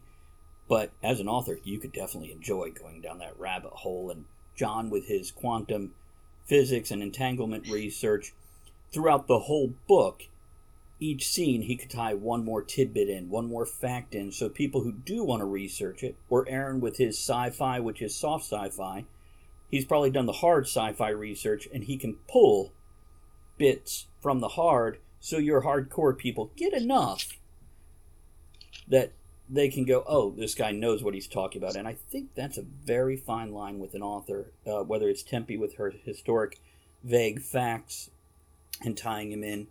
It gives your hardcore people something to go, they know enough what they're talking about. I can forgive the fantasy or the sci-fi elements they've layered with this because they have some truth. And I definitely do that with talent agency and nanotechnology and genetic alteration and that sort of stuff. Aaron, I saw you raise your hand. Well, and you want to be considered part of the community, even if you're taking artistic licenses within the content. A great example, and this probably falls on John's side, we figured out how to make artificial diamonds to store nuclear waste, and they put out milliamps, fractions of nothing. But you can run them in parallel to where they put out amps. It takes a lot of energy to do that, but this is where we start getting into converting waste, both carbon and nuclear, into power, and reducing pollution and stuff like that. And when we get into the utopian kind of world building ideas of, oh, how do you have a planet that doesn't have coal and stuff like that? Well, this is how. Or something for the hard sci-fi guys that I did was the way I describe hyperspace. And I use a very simple explanation of, we're going to punch a hole through the universe. All you're doing is ripping the hole in the universe. The ship has a certain amount of mass, and that says how long it can go, which opens whatever paths. Right. So small ships can take some paths, but not the same ones as a bigger ship, and so on and so forth, which changes the scope of the map that they're looking at. Yeah. I'd like to say that I just think what Danny said is so interesting, because world building is a form of research, isn't it? It's like a research into the mind of the creator. And so when you see these images that will go into your book, and you see or you want to find out why a character is the way they are, and you dive deeper than the reader will ever go. And you smuggle back that information that you then layer and dab on your creation to give it this life and this history. It is a fine line, but it's interesting. It's for like a high fantasy piece that has it for a world that has its own history. You'll reference world building much like an author in a grounded, like, real world based genre would reference those real world facts in their research. So I think that's especially appropriate that was brought up and really interesting. Yeah, extrapolated technology and history. I mean, that's all part of world building to start with. Yeah. And if it's part of your story, then you're kind of leading the person on with that anyway, because they know that, well, this history is changing for this particular event or this reason. So, yeah. World building is, we all do it, I think. I think a great way to bring your rabbit holes into your story is have a passionate character on the topic. Because, John, like with your quantum entanglement, if you have somebody in the story that loves over-explaining this stuff, you can go into that and start to drop things through dialogue, which is a better way to drop it, in my opinion, anyway. And then have the other characters shut them down when it... This holiday season, we all wish for hope and healing. Children and families who spend their holidays at the hospital deserve a reason to believe in first steps, in giggles, high fives, and hugs. For 150 years, Children's National Hospital has provided world-class care and groundbreaking research. Please donate today to help patients and healthcare heroes this holiday season. Visit childrensnational.org/holiday. That's childrensnational.org/holiday. At Capella University, Education is as smart as the world around us. With the FlexPath format, you can take classes at your own pace, set your own deadlines, and even leverage your previous experience to move faster. Now that's smart. Learn more at capella.edu.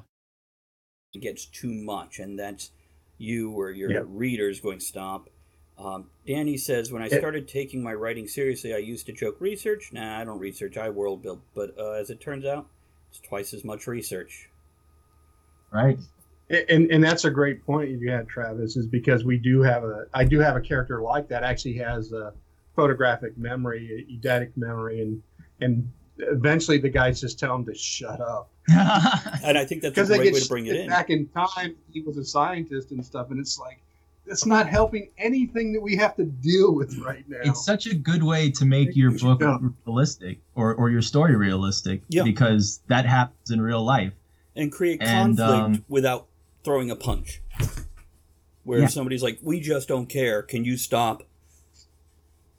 Now, I'm saying comic books, we cheat, though, because we have these little tags that we put in there and says, go see episode or go see issue this or go reference this book. Well, 3PO is that character in Star Wars where he's going to mention facts or history or technicals, and you get this little bit of info, and then Han Solo or whoever says, nobody cares, stop talking. But it lets you deliver that info in a way that is now comedic or friction. Yeah. And it endears you to that character because now you've seen this person who maybe you don't care about, but they have this knowledge and they want to help and they want to share and they want to enlighten people. And you're like, stop talking. And now you're the cool story is where you make that person relevant. Say again. And the cool part is that you make that character eventually relevant with the knowledge and stuff that he has or his quirkiness. I mean, you want to. Yeah, you want to create like moments of organic discovery. So like we as the creator, we may know all these things, but it doesn't. You can't service the story adequately if you pause and explain everything. You want your characters, and that's really satisfying for readers if the reader feels like they're discovering it at the same rate as the characters. They're parting unfolding. Yeah. Right. Engaged with you, what you're doing. It also gives you a very easy way to create a unique character voice, and you're always going to know which character is talking when they start spouting technobabble, whether it's about history or magic or quantum physics. And I definitely use that brings us back to actualization as well, right? Because that's having those specific things, those anchors for each of your characters makes them more specific, more realistic.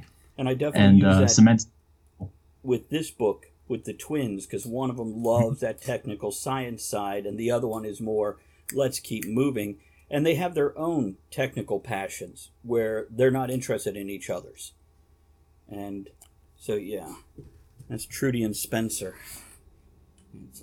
Very also, cool. One thing I really enjoyed about that book also is in book one, Trudy is dressed in proper Victorian garb of a dress and all the frills, and she hates it. And as we move on, each story she's dressed more mannish and less Victorian proper. Till the very end, she is her own person now. And she's opened up her personality and dresses how she wants to. That's unrelated to rabbit holes, but it's something I enjoyed putting in there, that transformation into who you really want to be instead of who people expect you to be. Yeah. Well, I caught flack in book one because my character, when she got to the 18th century, put pockets in her dresses.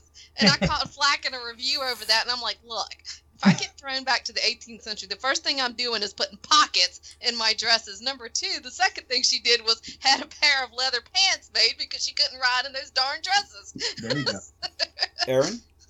Well, on that note, my wife recently got a very nice dress. She doesn't wear them very often. She tries it on. She's like, oh, this is super cute. And then she goes to smooth her freaking dress down, and there's pockets there. And she was more excited about that than getting the dress the first time, because they were there. It's just something that's not typically there. Right. Well, and when I looked at the review, review, I'm like, what's the first thing a woman from 2018 would do? It was put pockets in her dresses. See, that is a positive, negative review in that this person was upset, but somebody else is going to read that review and go, I so get it. I would have done the same thing. So this is something where somebody else is like, this is wrong. And other people are like, it's so wrong, it's right, shut up. And they'll buy the book because they now know you did this. And they would have too. Yeah, absolutely. Absolutely. Because that was when I wrote it, I was very much like in my head, what would I do if it was me? You know, what's the first thing I would do? So, yeah, absolutely. And I'm like, that's all you can find to complain about, really. That's a good sign. Exactly. So, yeah. So, does anybody else want to talk on the question Danny asked about do you all ever end up in world-building rabbit holes, or is it over-developing not a thing? Does somebody want to talk about that? I talked about it a little bit, but I think that there is such a thing as overdeveloping if it's really keeping you away from creating the piece. You know, if you know what you need to know, for the purposes of where you're writing, you should let yourself go, because you may actually discover more about your world in the process of telling a story within your world. Mm. Yeah, John? Well, the key thing, and a couple of us we play role-playing games and stuff like that, is so your world developing and stuff like that. And you've named every single little podunk town that might not ever be seen ever in your book or in your story, but you wrote it down, and you know how many horses are there, and you know how many cattle are in that place, and you know that the inn's name is this, and nobody ever went there. So this opens up a great... That is the... Go ahead, John. Finish your thought. So that is a rabbit hole for world builders, or for people that, you know, design role-playing games and stuff. Tempe, and then I'll give my thought, and then Aaron give my thought. Go ahead. I think it's important for the writer to submerge themselves in the world, but not necessarily the reader. Because as a writer, you need to know all that stuff, but the writer does not. And it goes back to what Michael said about the tarp with the pen. You know, all the information's got to be there, but you've just got to decide what's important enough to show it. And that was one of the first things when I started writing. Tara made it a point when she was editing my stuff. She was like, if it doesn't relate to the story at that moment, don't put it in. And that's something I've learned about. So if something... And she learned with me as well that if I put something in a story, there's a reason for it. You might not know it until book 2 or 3 down the road, but there's an absolute reason that one little detail is in there for that reason. I don't put anything in there as filler. I don't put filler in books. Yeah, so. For me, I have a huge thing of footnotes and stuff off to the side. Nice. Things. Aaron? So... One of the things that I learned, and this was back in the Marine Corps days, was reverse planning. How do I get to the stage that I'm at now? And it's kind of that entanglement thing. Talking back about Icarus Black and that, I start the character off in the middle of an asteroid field because I wanted to start him off someplace that was a garbage scout. I wanted to start him off in a, pardon the phrase, a shithole that he couldn't escape, kind of like Luke on Tatooine. The urge to escape is a major motivation for him. I'm like, okay, where am I getting here? And what have I got over in my existing universe that I can use there? And I came up with, well, right now, politics are pretty stable. So I backed it up one, and then I backed it up again about 70 years in the timeline. I go, oh, he's in this kind of horrible situation. It's like if we were doing modern times, we dropped somebody in the middle of the economic depression of 2005, 2006, was my concept. So I'm like, okay, what would be going on here? Build that political empire up just enough to kind of set the tone, set the theme, which in turn I'm like, oh, if I'm going to do that, I've got to take the ship that he's there, because there's going to be AI ship as well, but he can't be as developed mentally as Heart is in Persona Non Grata. It's a younger version of the same class of ship. Mm-hmm. So I'm like, oh, okay, where am I at here? How is he responding? Is the ship more impulsive? Is the ship more inquisitive? What's going on here? What's going to happen on a maturity level when you're talking about that? And then stupid things. Go ahead, Travis. Did you want to finish your thought? One quick one. Asteroid fields. And I freaking delved into, I'm in the middle of an asteroid field. Okay, how big are asteroid fields? How spaced are they? Are they as close as we think? Do you run into stuff? All that, which is its own little rabbit hole of who cares other than just knowing it. Right. Right. Victoria made a comment which relates to a note I had just written down, and then I have another going back to what Tempe was saying. But Victoria says, I love that. If it doesn't relate, don't put it in. But know that if it's there, it's foreshadowing of what's to come. It's an Easter egg. And I have just written down Easter egg here. Easter eggs leading to future points. We see this all the time. I'll point it out with my son when we're watching a show or a movie. The guy picks up a Fabergé egg and stares at it and comments on where he got it from and puts it down. Is that useless? Well, later, somebody's going to steal that Fabergé egg, or it's going to get knocked over. A Risky Business had this with a Fabergé egg, where in the beginning, the mother is like, and don't hurt my Fabergé egg, and it is a major plot point at the end where it gets broken. So when you're looking at the tight edited of a TV show or a movie, almost everything that is brought in relates, and if it doesn't, it's character development, so it relates to why the character reacts. When a person thinks about the dog they had as a child and how much they love that dog and they saved it from this, well, that's giving you a look into the person's personality of how they look out for lesser creatures, or they want to rescue people, they want to help. This is a personality development. So yeah, those tidbits that we put in, and then I'll pass it to you in a moment, Aaron, can very much lead to future things. The other thing I was saying, too much research, as John and Tempe were pointing out. John, you with your, you've planned every town, etc. Whether you're doing a role-playing game or a book, that much planning of your world building can limit your story, because you've now built a box or a maze that you have to stay in, and it's no longer an open sandbox where your characters can do anything except follow these rails, because there are these pre-made constructs that you're mentally stuck in. So maybe, right, if you're planning the whole world, small village, the blacksmith is a thief, is enough. Larger town, there's a criminal syndicate, that's enough. You don't need to plan the whole criminal syndicate, because once your character gets there, if they ever do, you can then open up with the crime lord is a woman and has 7 brothers under her command, and that's not something you would have thought of in the initial thing, but it works better with your story. Aaron?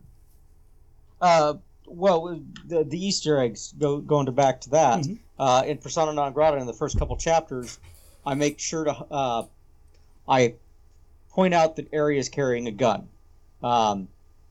For reference, it's a Glock 10mm. I never name it in there. I just point out that it's got friggin' a centimeter friggin' sized slug, and it's mostly polymer, which he friggin' wears in a shoulder holster on his gear. Doesn't become important until later on in the story, midway through Act 2. One of my beta readers goes, well, when did he get this? I'm like, okay, I need to draw more attention to it as an Easter egg so people don't forget that he's got it. Right. Mm-hmm. Because it's important. It's a capability that he's got and not just something out of nowhere, that Deus Ex Machina kind of concept. Right.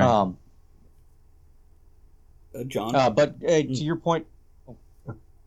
No, well, I mean, in comic books, it's a genre all in itself, because it's an insider joke for the guys that are working in the industry, and then it's an insider joke for the people that, that are fanboys and fangirls that, are definitely always dialed into what you're, oh my God, did you see that right back there? That's one of the gems to, Thanos is whatever, But it is a thing that actually in the comic book industry, I swear there should be a job just for doing that. Mm-hmm, yeah. So. In my latest book, Portals, that's actually with Tara for editing right now, when one of my beta readers went through it, at the very end, one character pulls out a knife and uses it. for the climactic scene. And when my beta reader read it, she went, "What's with the knife? Where'd that come from?" Now, it makes sense in a fantasy world. Perhaps everybody has a knife on them. And that was my thought when I pulled it in. But it's a fair point, and I looked at this knife going, let me backtrack through the whole book and drop it 2 or 3 times, this knife. Let's make it an Easter egg. So at the very end, it's more meaningful and it makes sense, and it's actually symbolic at the very end. If I could read a few comments real quick. Victoria says, I love that. If it doesn't relate... Oh, I already read that, sorry. Word, good to see you. Danny says, that's also a good point. I've had a couple of drafts where characters themselves took things different ways while I was writing, and because I didn't know anything about that area, I left a nice open space to play with. Really cool to hear how y'all work that type of research out. Thank you. Oh, Danny, thank you for saying that. That's priceless to us to hear somebody go, yeah, John. On a quick note in that, I've actually had my players fill in those regions sometimes when they get there. Oh, you know, they start, well, I want to go do this. And it's like, well, now I can do that. Because, I mean, you have to sometimes, ad-lib sometimes when they're in those areas. And sometimes your players will fill in gaps perfectly for you. Right. Oh, absolutely on that. I mean, last week, Star Wars, watch the stream. The characters are doing the players are doing all the work. You set up a situation and you let your characters or your players handle it. They're going to react to situations based on these seeds that you've given them. Right. And using the example of started off John's character in a back to tank, started off Travis's character in a freezer, started off the 2 other characters in a droid repair bay. Go. And they're trying to figure out, okay, well, what is it? And they go, oh, they come up. It's a ship. Oh, it's a hospital ship. Okay, what do we got to do? Oh, we got to get to the bridge. As they're asking these questions and they're figuring out where they got to go, they kind of meet up with each other and hit adversary and all that shit. And in writing, your characters are your players. And I think Tempe might feel this one. When you lay out this framework, this bare-laid framework, your characters can fill those in beautifully because they have their own personalities and thoughts and impulses and motivations, and they will fill in that information that you didn't expect to put in the book. But here they are world-building for you through their own personality. Yeah. Yeah, and I'm at a little advantage where, like, with the Revolutionary War stuff, my world's already built. I'm just researching what's already out there and then putting my own take on it with the Celtic lore end of it. So, but with the fantasy stuff that I'm working on, I'm learning more about my character as I go. And with this piece that I'm working on, he's telling the story in a lot of flashbacks. Because he in the opening scene, it's a really bad scene. A lot of people are dead, and he's remembering things, and that's how the information is getting out there. He's these little clips. It's a great scene, yeah. Tempe, and the way you dropped it in there with it definitely makes the reader go, "Wow, what is this?" And you, after that one scene, which is only a couple pages, you've got like 3 or 4 things in your hand as a reader going, "I want to know more." So, yeah, I actually cut it down. It's down to like 2 paragraphs, I think, is all it is now.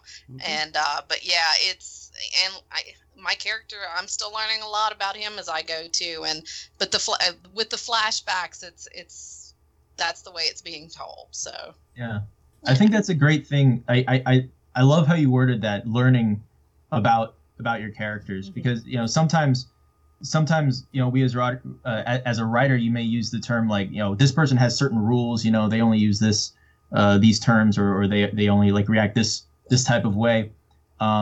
But like real people don't necessarily have rules. Real people have tendencies. But what might be interesting is like, what does it take to break that person's tendency? What gets that person to act out of character?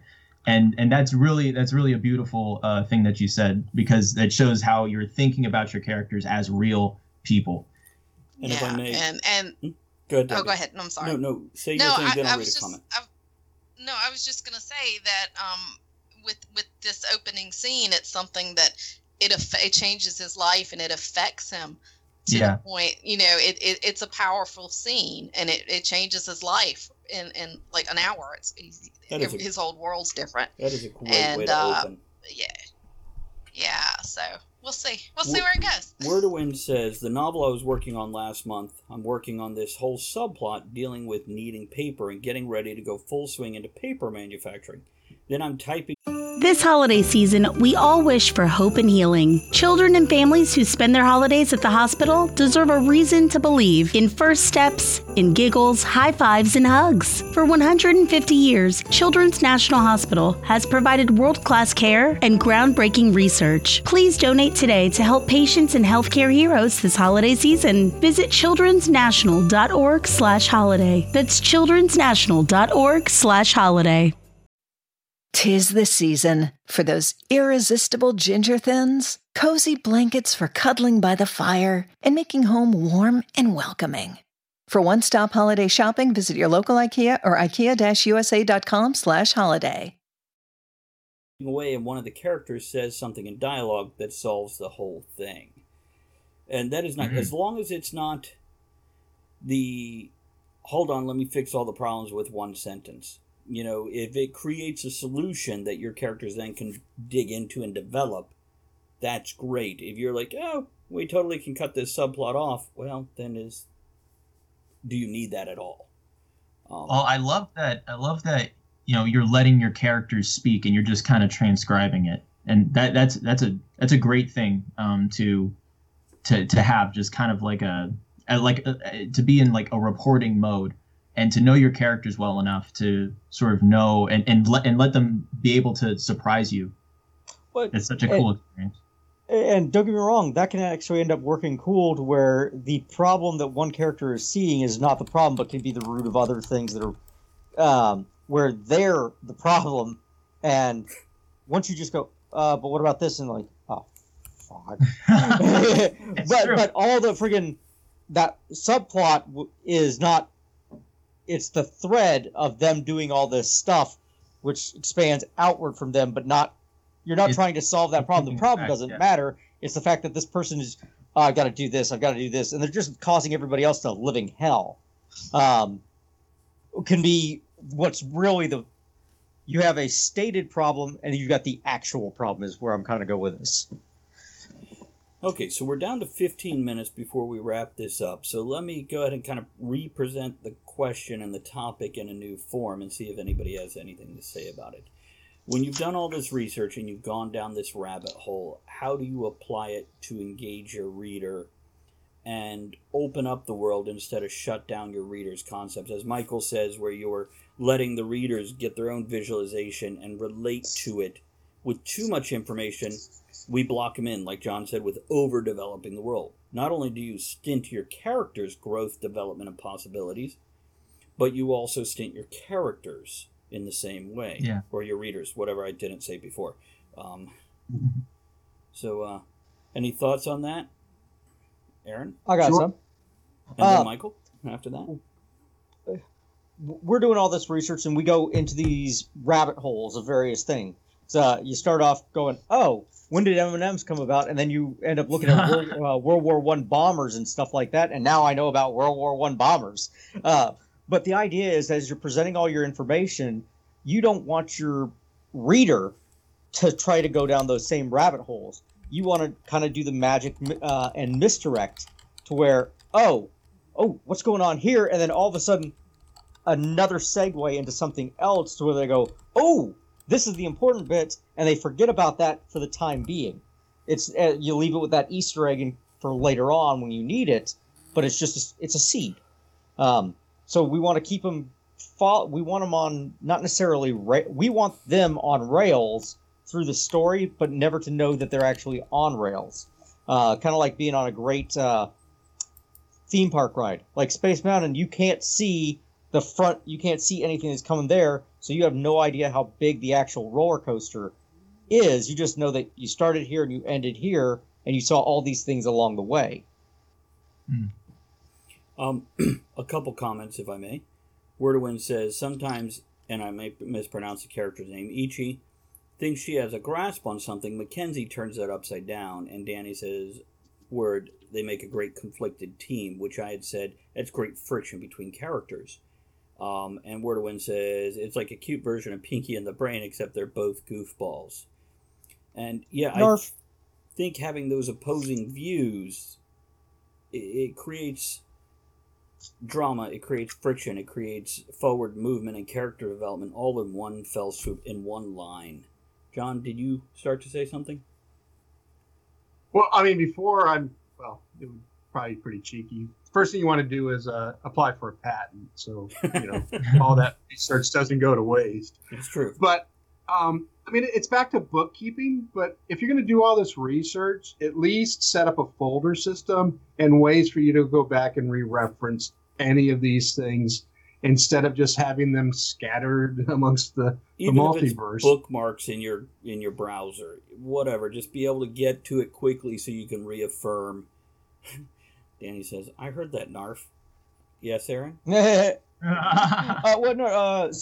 we're in the age of Microsoft Word and Google Docs and everything like that. You've got revision mode and you've got save as. I've got the original version of Persona Non Grata with all that content in there, with bookmarks, with footnotes, with all that. And I've got the lineouts where I've cut it and it's been and referenced back to where it gets moved to and things like that. What you got, John?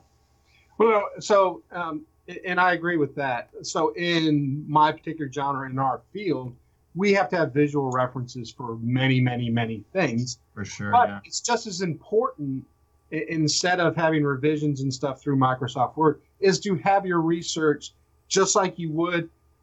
So we're doing a World War II piece. Well, I need pictures of Spitfires and BF-109s. But I also need, documents and stuff that were relevant to that particular time at the time. So the research I'm doing, I want it there. I don't want it some cliff note, off to the side in that particular project. But because for us, we do a wide variety of things. So it's sort of like it's a writer's morgue, or a picture morgue was what we used to call for our artwork. It's the same basic structure, though. Now, yes, with supercomputers and stuff like that. I mean, I have hard drives that are just particular things. Yeah. So I see. Tempe, absolutely. And with Aaron, if we could let Tempe have a moment. I see her waving her pen. Yep. Oh, no. I was just going to say I'm opposite. I'm old school. I handwrite my notes. I have a binder where I handwrote notes. I have, if there was something I needed the whole sheet, I would print it off and stick it in this binder and then make notes off to the side. Yeah. I mean, I've got a binder this thick of Revolutionary War stuff, and I'm a little bit different than Aaron because I'll pick out the little known facts and kind of harp on them because I want people to go research it and learn it for themselves. I want them to look at that fact and say, that really happened, and then go pick up a history book and say, oh, that really happened, and it happened right here, and oh, that matches up perfectly with what's in the book. How much research did she put into that? Hey, Tempe. So that's when it comes to fantasy, if you look behind me right here, you're going to see a row of notebooks with labels on it, like 3-inch wide binders. And they all have page protectors with just decades of notes from my fantasy world. So sometimes when I write, not only do I pull up that map that I think most of you had seen at some point in time, but I have these where I can go, I'm going to that city, I have notes on that city or that character. Let me go find it in this. So, yeah, it's the handwritten note, modernized. I do a lot on this, and then I transcribe it to Word documents or whatever on my computer later. But, yeah, I'm definitely with you in... handwritten. And I have textbooks. I have historical textbooks that I used. I found a CW Colonial Williamsburg guide from the 1960s that had more information than what their current ones did. And I used a lot of that. And I've got notes scribbled in the books and in the textbooks and all of this, this, that, and the other. But yeah, I'm very much old school. I'm like handwriting. I got notes everywhere. Yeah, unfortunately for me, I got to go to and think about publication later on and stuff. Like we have software that converts into, 25 different languages and stuff. And I can't throw my notebook at it and say, hey, Russian. If I can, but I understand. And yes, I'm the same way. I mean, I take copious notes and stuff like that. I still do my taxes by hand. Are you kidding me? But that was the way. So even back when I was going through nuclear power school, I mean, notes were required. I mean, I remember going in one time with the instructor. I know it's a little off topic, but because I was having a problem with, you know, one of the lectures, and he goes, well, let me see your notes. So he started looking through my notes. He turned around into the paper shredder and dropped my notebook into it. He goes, here's the syllabus, start writing. So off I went. But that's how I learned a little bit more. Is actually, I think sometimes by writing it down, you're gonna get. We got some great comments over here. If I can read some comments, please. Wordowin says, I have crap loads of info in Scrivener. Victoria Steampunk Countess says, yes. Oh, yep, I have folders, one in particular called Where to Put This, full of great lines, plot ideas, etc. Danny says, that is good advice. Good Lord, I can't find anything in my bajillion-page world-building docs because I might reference a topic differently, have papers tucked somewhere on my bookshelf or draft notebook, and often with so much and many color codes, working on applying consistent organization that can be searched digitally or otherwise. And Danny, what I'll tell you about that is there gets a point in time where you start to yell at yourself, and you will take 3 days and spend it just organizing your notes in what you hope, no guarantee, will be referenceable. I don't know if I just made up a word, later. Because, yeah, these notebooks back here are not nearly as organized as the computer, but on the computer, trying to figure out which folder something in can be more challenging than ever opening up a book and flipping through it. Aaron? Something I've done with my PhD dissertation is, I've got a friggin' PDF document that is one source, and then you've got the citations below it, and you got to kind of follow the citations down that rabbit hole to get wherever you want it to go. When dealing with the military side of things, they don't cite anything, or they'll reference a policy, but there's no direct link. So what I've gotten into the habit of doing is doing PDF edits and adding the hyperlink to the citation on that one. And if I go, it's physical fitness related, and I go, okay, here's that, and then I got to follow a rabbit hole via my own links database of PDFs, or my master document that's got all my links in a quick literary bibliography. When do you make that? Where it's got, is that like after the project is done, you go back to all your research and create that document? Oh, God, no. No, you have to do it as you're building. Oh, yeah, you do. While you're hypertexting as you're doing stuff. And every time you open up a link and you go, okay, there's something valuable here, friggin' you pop it into your working document, you add the quote that you were looking at, and then you add a synopsis of the entire thing or the abstract so that you can find it. This is what I wanted to talk about on this one is, we can bookmark, we can copy links, we can write things down, but if you can't find it again, and keep in mind, websites disappear. So what Aaron just said about the quote, the synopsis, invaluable. And also and a file folder that's got the downloaded PDF version of it. Right. And something else I'll tell you is everybody's going to research in their own way. There are commonalities, even the most different people, but in general, you have to do it how you'll find it. If you're Tempe, I am guessing it's going to be different from how Aaron does it, and there's not a wrong way to do it if you can find it. If you can't find it, there might be a better way. So just keep that in mind, and that will evolve with you once you get so frustrated with your own research system that you realize you cannot use it efficiently. And at that point in time, please do yourself the kindness of taking that 3 days or 3 hours or 3 weeks and creating the system that works for you better. It is... Do it between books. Do it in. I don't recommend doing it in the middle of a book, but you do what you got to do.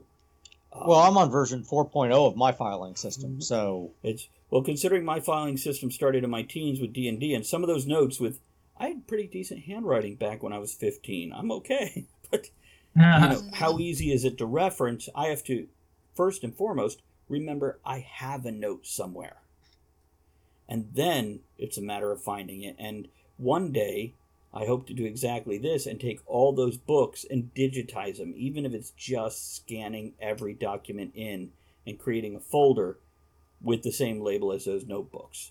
Which, by the way, for $50, $60, you can get a document scanner that just USB plugs in and just easily scan. Yes, Aaron? You got a phone with a camera on it. You literally snap, right, flip the page, snap, flip the page, and now there are friggin' OCR readers that can actually read that stuff. John? There's services that'll do that for you. So, that's true too. That. That's a matter of budget sometimes too. So depending where you were, you're going to buy that scanner. I mean, I think that's true. Usually in that cost. So. That's true. Absolutely. You go. Whatever works best for you is the bottom line. A couple of comments. Wordowin says, "What's even better is when you do find it, you can't figure out what it means." Okay, I've had that. I don't know about you guys, but like. Michael with his 2 a.m. bedside note. I hieroglyphics, yeah. It's and then Victoria says, yes, transfer those notes and back them up somehow. Because whether it's, heaven forbid, your house catches fire and your handwritten notes disappear, or your computer goes down, or Google collapses 10 years from now. And by the way, I'm going to interrupt myself. Poet, glad to see you. This is one of my regular viewers out of... Sweden. Good to see you, Poet, and I'm going to read your comment, but after I toast you for popping in the middle of the wee hours for you there. Poet says, I have everything in a folder structure that's like 2 more folders away from developing its own consciousness. Thank God for modern computers and the ability to search the entire folder structure from the command line. Yeah. Yeah, find what works for you. If that is absolutely a shelf full of notebooks, do that. If it's paying somebody to scan it or snapping pictures or hand typing it or bookmarking, just keep in mind nothing is constant except change. And everything disappears eventually. This is a truth in history. You don't even have to research that shit. Well, VHS tapes are demagnetizing now. You can't watch them anymore because they're going away. On their own. Oh, I should get these like 3 tapes that I have and digitize them eventually. Real soon. Closing notes here and closing thoughts. Let me read these comments and I'll give everybody a chance to give any closing thoughts on either topic tonight. Victoria says there's a scanner tool on iPhone. Danny says, LOL, the middle of night brilliant idea that translated into something like crazy clowns eat fish while dancing on a banana. But you thought it had to do with your character growth. Yeah. Yeah, I think we've all had that. We're like, what the hell was... Ugh. Closing thoughts, guys. Who wants to go first? Rabbit hole or visualization, actualization? Go, Michael. I think something that unifies the two is one of the tangents we went on where it's knowing enough to begin, but leaving yourself enough space to allow your characters to surprise you. And I think that's a beautiful thing because... you want those organic moments of discovery that not only your readers will have, but you'll have as you're writing it. So I think that was a cool thing that we organically discovered as a result of the show and the comments. So. And it creates a character win. Your character suddenly develops beautifully when you translate that into whatever your character expresses it as. John? Yeah, for sure.